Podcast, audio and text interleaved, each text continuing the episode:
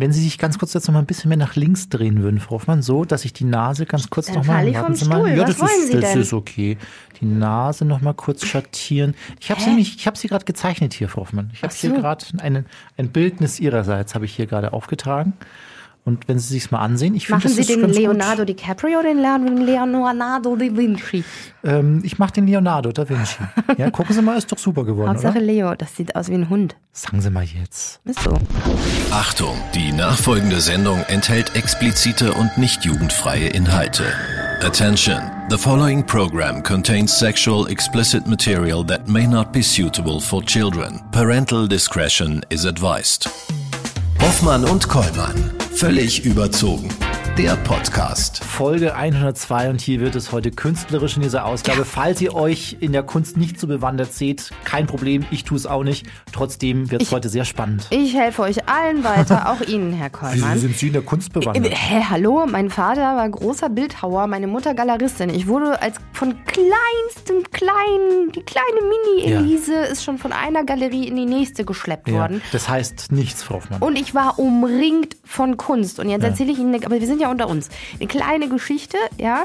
Ähm, es gibt ganz, ganz große Kunstgegenstände, die mein Papa gemacht hat. Bei Ja. uns zu Hause, riesig, 2,50 Meter Sind das so richtige. Bilder oder hat er da auch so richtig Nein, keine mit, Bilder. Nee. Ich sage jetzt einfach erstmal nur Gegenstände, Okay.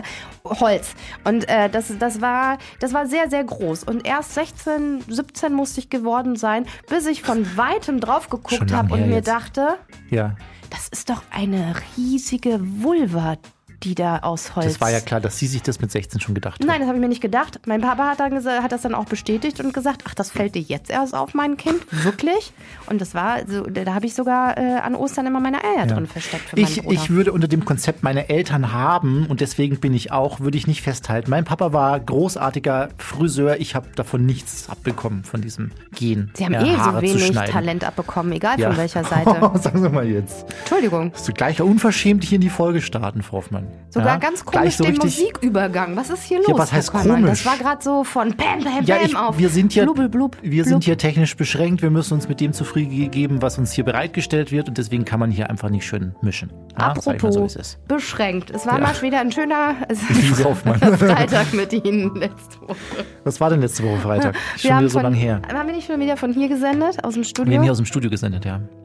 es war sehr feucht, fröhlich und es waren viele Kollegen dabei, die mit uns ein bisschen ins Weinglas geschaut Das haben. ist richtig. Jeden Und wir haben, Freitag. wir haben sehr viel gesungen, Frau Hoffmann, und wir haben auch über eine Nachricht, äh, über eine Schlagzeile gesprochen. Die möchte ich hier nochmal kurz einbringen, weil ich finde, ich, ich sehe mich da so, so sehr wieder aus dieser Schlagzeile mit einer Meldung aus Manchester. Zehn Minuten vor Ende eines Musicals, nämlich Bodyguard, ähm, hat die Hauptdarstellerin ähm, den großartigen Song I Will Always Love You angefangen zu singen. Und bevor sie dann zur ikonischen Passage ansetzte, sang eine Zuschauerin laut und schief mit. Ich war letzte Woche ein Mensch. Egal. Die Frauen, ihre Begleitung, also ich, wir waren beide dort. Wir haben die Darstellerin übertönt, kann man sagen, und haben uns geweigert aufzuhören und uns hinzusetzen und mussten von der Polizei abgeführt werden, Frau Hoffmann. Ja, und leider ist das Musical auch abgebrochen worden. Das finde ich, äh, da habe ich Ihnen schon gesagt, das finde ich komisch. Ich glaube, das sollte man als Künstler, bin ich ja auch, wenn Sie dazwischen quatschen, ich mache einfach stoisch weiter Das und mache ja- mein Ding. Sie sehen sich ich als durch. Künstlerin. Sicher? Kunst, Mundartkünstlerin. Ja. Spoken Words. Spoken Words. Poetry. Das ist wie Ja. ein Poetry Slam hier zwischen uns. Ja, das stimmt. Apropos, wo stehen wir denn aktuell eigentlich? Ich habe gesehen, man kann uns weiter bewerben hier, bewerten ja, bewerben. ganz wichtig, alle, die uns über Spotify hören, man kann äh, nicht nur unsere, unseren Podcast bewerten quasi, da gibt es eine Bewertungsfunktion, da Man darf uns auch nur freuen. fünf Sterne drücken, ansonsten braucht man gar Ja, keine Bewertung Da hat aber abgeben. jemand weniger als 5 gegeben. Wir sind Bitte? aktuell gerade auf 4,8. Was? Richterskala 4,8. ähm, man kann jetzt aber tatsächlich, braucht man sogar Folgen ähm, bewerten, beziehungsweise man kann Feedback drauf geben. Wenn man zum Beispiel auf jetzt diese aktuelle Folge hier geht, dann kann man direkt Antworten drücken auf die Frage, wie hat dir diese Folge gefallen? Und dann könnte ich jetzt schreiben, Frau Hoffmann hat mir wieder ein bisschen zu viel gesprochen, Kollmann Mhm, war wie immer super. So. Und dann kann man das machen und dann können wir das sehen, Stimmt ja Frau Hoffmann. nicht. Ja. Also wir können so eine gewisse Interaktion erzeugen mit unseren HörerInnen. Aber wer hat denn da, wir haben doch die ganze Zeit immer fünf Sterne gehabt, wer hat denn da plötzlich uns eine Minus 2 oder sowas gegeben, dass Vielleicht- wir plötzlich auf eine 4,8 gelaufen Ich tendiere zu ihrer Mutter. Ja? Ich glaube, ja, es war Chef Christian. Chef Christian? Ja, vielleicht Ja? hat ihm das nicht alle so. Hier, Ach so, vielleicht- vielleicht. weiß ich nicht, die Trackerpins hat, Hat ihm ihm vielleicht nicht so gefallen. Oder das Coming Out. Ich weiß Ja. es nicht. Wir werden, da, wir werden der Sache auf den Grund gehen, Frau Hoffmann. Jetzt gehen wir erstmal tatsächlich den größten. Kunstdiebstählen der Welt auf den Grund. Hoffmann und Kollmann. So, jetzt aber mal im Ernst. Ego FM. Schöne neue Radiowelt. Herr Kollmann, ist das Kunst oder kann das weg? Ist eine Frage, die sich gerade junge Eltern des Öfteren stellen müssen, wenn das Mini-Ego wieder mit dem 12. gekritzelten Regenbogen ankommt. Wirft man es dann irgendwann doch in die Papiertonne oder besser aufbewahren? Könnte ja vom nächsten Picasso stammen. Unser heutiger Gast könnte das wahrscheinlich blitzschnell einschätzen. Über Gemälde, Geschichte und die spektakulärsten Kunstdiebstähle der Welt wollen wir heute sprechen und zwar mit Kunsthistorikerin Susanna Patsch. Grüße Sie, Frau Patsch. Grüß Sie. Schön, dass Sie bei uns sind. Gleich mal Ja. ganz, gleich mal ganz vorweg, was ist eigentlich Kunst?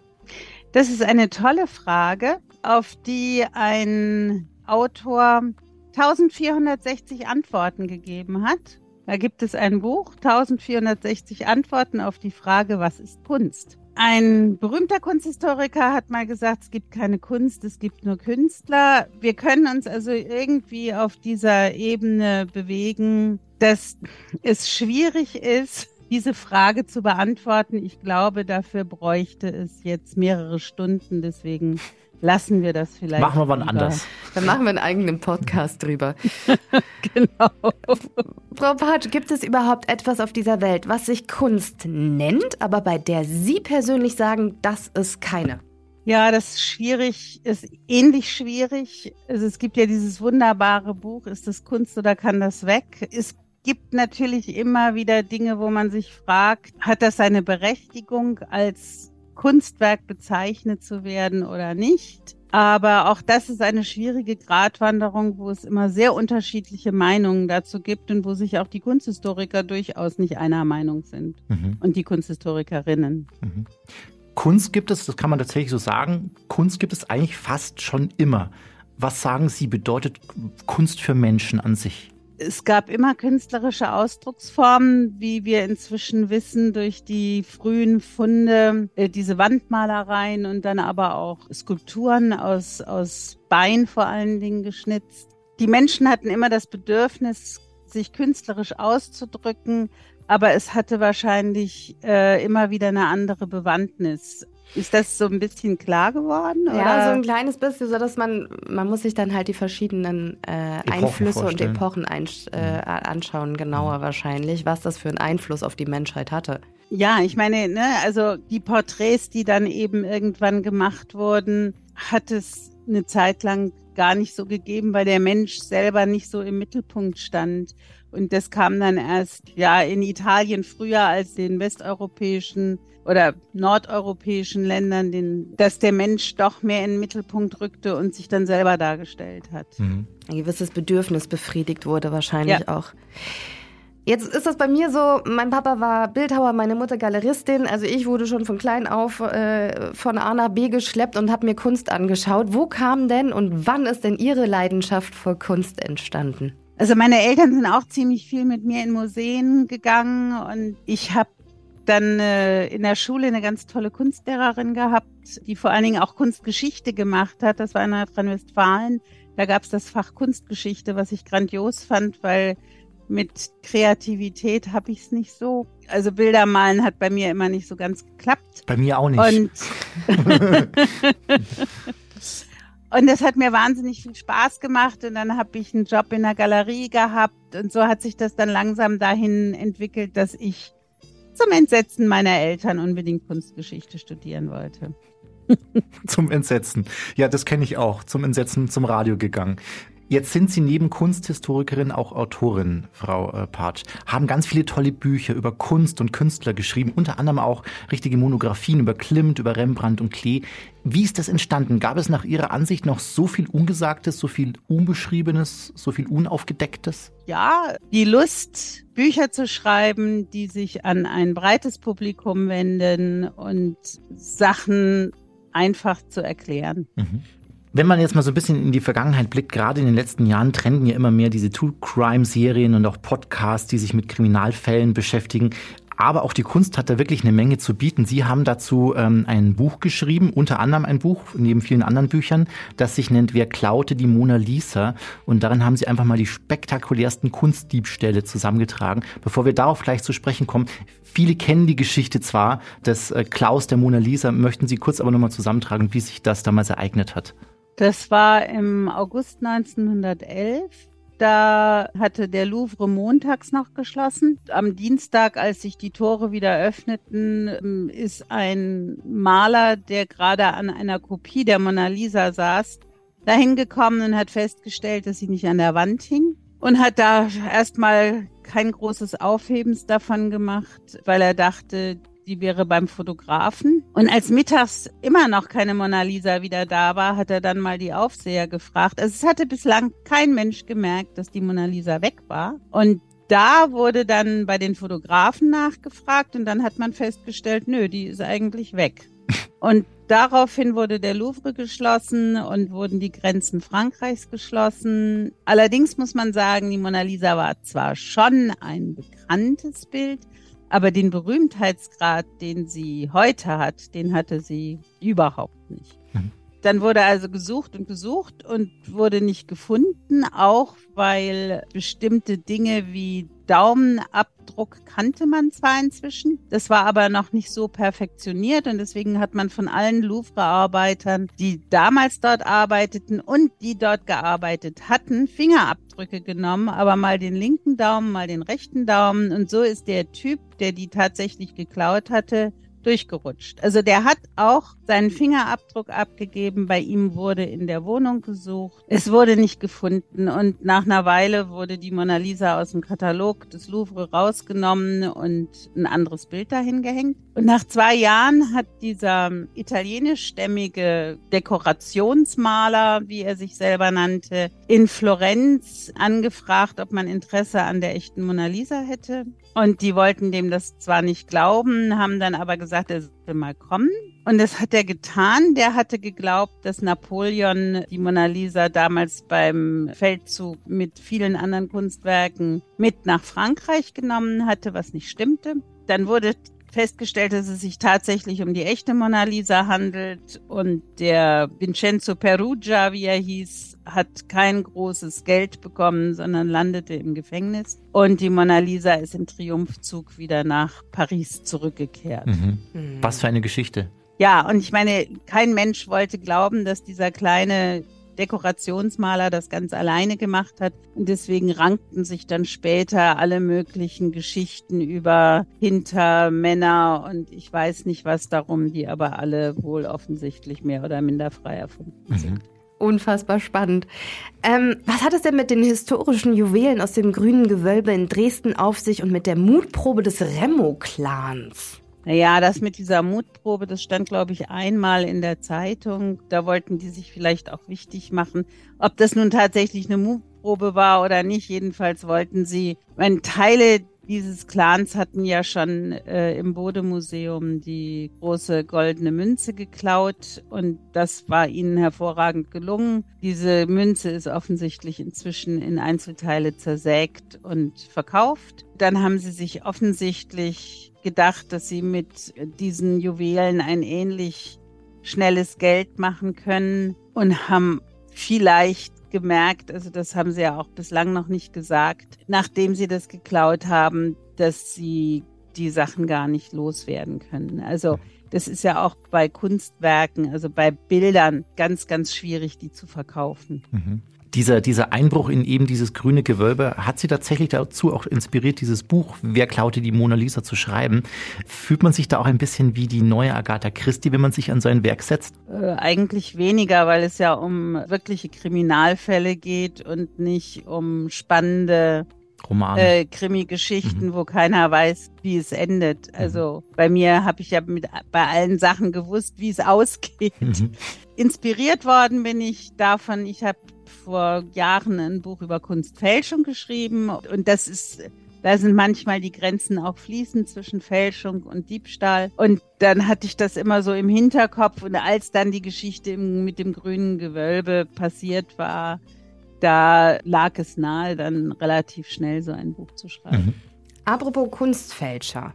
Was halten Sie denn von so Leuten wie Beltracchi und Co? Menschen, die ziemlich gut kopieren können und das dann als Original verkaufen, ist ja eigentlich auch irgendwie eine tolle Art von Kunst, nur das Motiv ist irgendwie verwerflich. Ich weiß nicht, ob man das als Kunst bezeichnen kann, wenn kopiert wird oder wenn ich, also der Beltracchi hat ja gar nicht Kopien hergestellt, sondern in der Art von irgendwelchen Malern gemalt, was übrigens die ganzen guten Kunstfälscher gemacht haben. Das ist keine neue Erfindung von Herrn Beltracchi, der meiner Meinung nach sowieso viel zu sehr gehypt wird und es ihm auch selber gelingt, sich immer wieder äh, ins Gespräch zu bringen es ist ja was anderes, ob ich eine Idee habe und die umsetze oder ob ich es nachmache. Das äh, ist für mich eine völlig andere Geschichte, ob ich etwas durch mich mache, also meine Kreativität da einsetze oder ob ich sage, ach, der Picasso, das sieht ja alles so einfach aus, dann versuche ich das doch mal nachzumachen. Mhm. Also richtig viel Kreativität steckte ja auch nicht in einem Duchamp, der 1914 diesen gewöhnlichen Flaschentrockner gekauft hat in einem Pariser Kaufhaus und mit einer Signatur äh, dann zu einem Kunstwerk erklärt hat. Da steckte die Kreativität dahinter, sowas überhaupt zu tun. Und Duchamp hat damit versucht, den ganzen Kunstmarkt ad absurdum zu führen. Was verrückt war, dass ihm das insofern nicht gelungen ist, weil dann alle Leute so begeistert waren, dass als diese Originale nicht mehr existierten, also das Original der Flaschentrockner und ich weiß nicht was, ein Galerist hergegangen ist und die Sachen nachgebaut hat. Also der hat nicht etwa wieder in Frankreich irgendwo einen Flaschentrockner gekauft, sondern hat die nach dem Foto, was es noch existierte, nachgebaut und hat dann Duchamp gebeten, das zu signieren. Und Duchamp hat eben, weil er diesen ganzen Kunstmarkt so absurd fand, hat er dann gesagt, okay, dann signiere ich dir das halt. Bitteschön, wenn du willst. Mhm. Aber die Idee, die Idee, ein Pissoir zu nehmen und umzudrehen und zu erklären, das wäre jetzt ein Springbrunnen und äh, mit einer Signatur zu versehen, das hat schon auch einen kreativen Akt, der auch äh, letztendlich zur ganzen Pop-Art und so geführt hat. Ohne Duchamp gäbe es wahrscheinlich keinen Andy Warhol. Mhm. Frau Patsch, bevor wir gleich über die Kunst sprechen werden und wie sie sich in den nächsten Jahrzehnten vielleicht entwickelt wird, eine Frage noch, die mich persönlich interessiert. Was genau ist eigentlich eine Kunstfälschung? Sie sind ja tatsächlich äh, Profi darin. Wie erkennt man sie? Da gibt es unterschiedliche Sachen. Also oft braucht man dazu technisches Know-how. Also müssen Restauratoren, Restauratorinnen das Ganze prüfen. Also Beltracchi ist ja zum Beispiel über einem Farbe gestolpert, die es in der Zeit noch gar nicht gab, aus der angeblich das Bild stammte, was er da gemalt hatte. Das ist sehr häufig der Fall. Oder äh, dass, wenn man ein Bild umdreht, sieht, dass die Leinwand gar nicht aus dem Jahrhundert stammen kann. Dann gibt es die, die Frage nach der Provenienz, also wo kommt ein Bild eigentlich her? Es sind sehr viele verschiedene Aspekte und das muss man halt einfach untersuchen, und sobald ein Verdacht aufkommt, muss man halt schauen, was vielleicht dazu führen könnte, dass es nicht stimmt. Also ein, ein englischer Fälscher ist über die Rechtschreibung der Keilschrift gestolpert. Zum mhm. Beispiel. Mhm. Mhm. Okay. Ja, also damit müssen Sie aber erstmal Keilschrift können, ja. um zu sehen, dass da ein Rechtschreibfehler drin ist. Ja. Also viele Spezialisten immer am Werk. Ja, also bei guten Fälschungen auf alle Fälle. Mhm. Frau Barth, jetzt gucken wir uns mal die aktuelle Entwicklung an. Die künstliche Intelligenz, die kann ja irgendwie schon alles erschaffen, zum Beispiel im Stile von berühmten Künstlern. Verliert das Original an Wert mit der Digitalisierung und diesem Fortschritt von KI? Ich hoffe nein. Aber was die KI noch hervorbringen wird, war gerade gestern eine interessante Sendung im Fernsehen in der Kulturzeit, ging es genau darum, wo dann auch irgendwelche Kunsthistoriker gesagt haben, weiß ich nicht, kann ich, kann ich nicht beantworten. Ich bin keine Computerspezialistin. Aber es fühlt also, sich ein bisschen erschreckend an, oder? Also natürlich fühlt es sich erschreckend an. Ein Caravaggio in Sizilien ist in den 60er Jahren geklaut worden. Da hängt jetzt ein Bild, was so aussieht, als ob es der echte Caravaggio wäre, was eben auch mit Computertechnik äh, hergestellt worden ist vor gar nicht langer Zeit. Mhm. Also da hat die KI bestimmt auch schon mit äh, eine Rolle gespielt. Mhm. Denken Sie eben, diese KI, diese künstliche Intelligenz wird auch eine Rolle spielen, dass es vielleicht überhaupt jemals nicht mehr einen so berühmten Künstler wie Leonardo oder Picasso geben kann oder wird? Das glaube ich nicht. Nee? Ich, ja gut, ich weiß es nicht. Ich glaube, auch KI muss ja gefüttert werden von Menschen. Und dass eine solche Kreativität, zu der Menschen imstande sind, von Maschinen ersetzt werden können, das hoffe ich nicht. Mhm. Sagen wir es mal so, ich Mhm. weiß es nicht. Ja. Jetzt habe ich eben schon so ein bisschen raushören können, was Sie von einem, ja, sich selbst hypenden Beltracchi, ähm, äh, äh, was Sie darüber denken. Und meine Generation ist jetzt auch sehr auf diesen, in Anführungsstrichen, Hype Banksy aufgesprungen. Geht es um seine Graffiti-Kunst oder um den Mythos, der sich um den noch unbekannten Künstler strickt? Ist bei Ihnen Banksy, ruft der irgendwas hervor? Ja klar, also ich finde Banksy großartig. Also erstens mal ist diese ganze Graffiti-Szene durchaus interessant und das ging ja schon mit Leuten wie Keith Haring los und äh, dass er da so ein Geheimnis um seine Herkunft macht, das macht ihn natürlich auch irgendwo interessant. Vielleicht kommt ja irgendwann mal raus, dass er eigentlich Hans Meyer heißt oder so. Oder eine Frau Keine Meier? Ahnung, Eine ja? Frau? Ich, ich habe im, in meinem Oder eine Hinterkopf- Frau ist, ja klar. alles, alles möglich. Und ich meine, diese, diese Schredder-Aktion vor ein paar Jahren, ja, also das hat auch schon wieder einen Charakter, das hätte auch Duchamp machen können, wenn er damals die technischen Möglichkeiten gehabt hätte. Mhm. Das fand ich einfach super, ja. Ja. Und ich meine, dass dann noch jemand hergeht und das Ding noch teurer kauft, als es eh schon, nachdem es geschreddert ist, das zeigt einen völlig überheizten Kunstmarkt. Und damit sind wir dann wieder beim, beim Diebstahl, weil wegen dieses überheizten Kunstmarktes Leute glauben, sie könnten damit das schnelle Geld machen. Mhm. Also auf jeden Fall ist es tatsächlich so ein bisschen der Mythos, der um diese Person rankt. Und das sind ja eigentlich immer die schönsten Geschichten. Wir mögen übrigens auch die Geschichte um die Mona Lisa, die sich um sie ranken. Zum Beispiel, wer diese Frau überhaupt war und warum. Vor allem lächelt sie so. Und da gibt's eine Story, die besagt, dass sie deswegen so lächelt, weil sie eine Zeichnung eines Flugapparats von Leonardo an der Wand hängen sieht. Was halten Sie von sowas? habe ich zum ersten Mal jetzt gehört. Ich weiß, dass also ein, ein Biograf, Giorgio Vasari, der äh, den Leonardo nicht mehr erlebt hat, der hat halt über die Mona Lisa, die er auch nie in seinem Leben gesehen hat, geschrieben, dass sie lächelt, weil sie nämlich mit Nachnamen fröhlich hieß. Mhm. Giocondo. Mhm. Ja?